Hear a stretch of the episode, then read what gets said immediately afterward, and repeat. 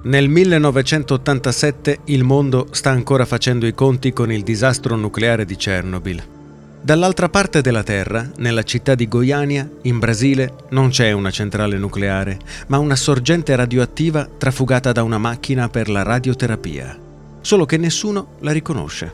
Anzi, gli abitanti della città scambiano il bagliore bluastro emesso da quel cilindro di piombo e acciaio come qualcosa di miracoloso ma quello che sembra sale e che sta venendo passato di mano in mano in una città di curiosi è cloruro di cesio, una letale sostanza radioattiva altamente solubile. 249 persone contaminate, oltre 3.000 metri cubi di scorie radioattive e 4 morti.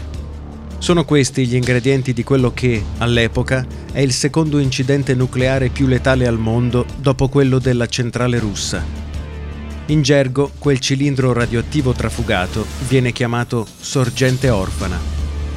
Scopri insieme a me, Lorenzo Paletti, la storia dell'incredibile incidente nucleare di Goiania nel mio nuovo podcast in due episodi.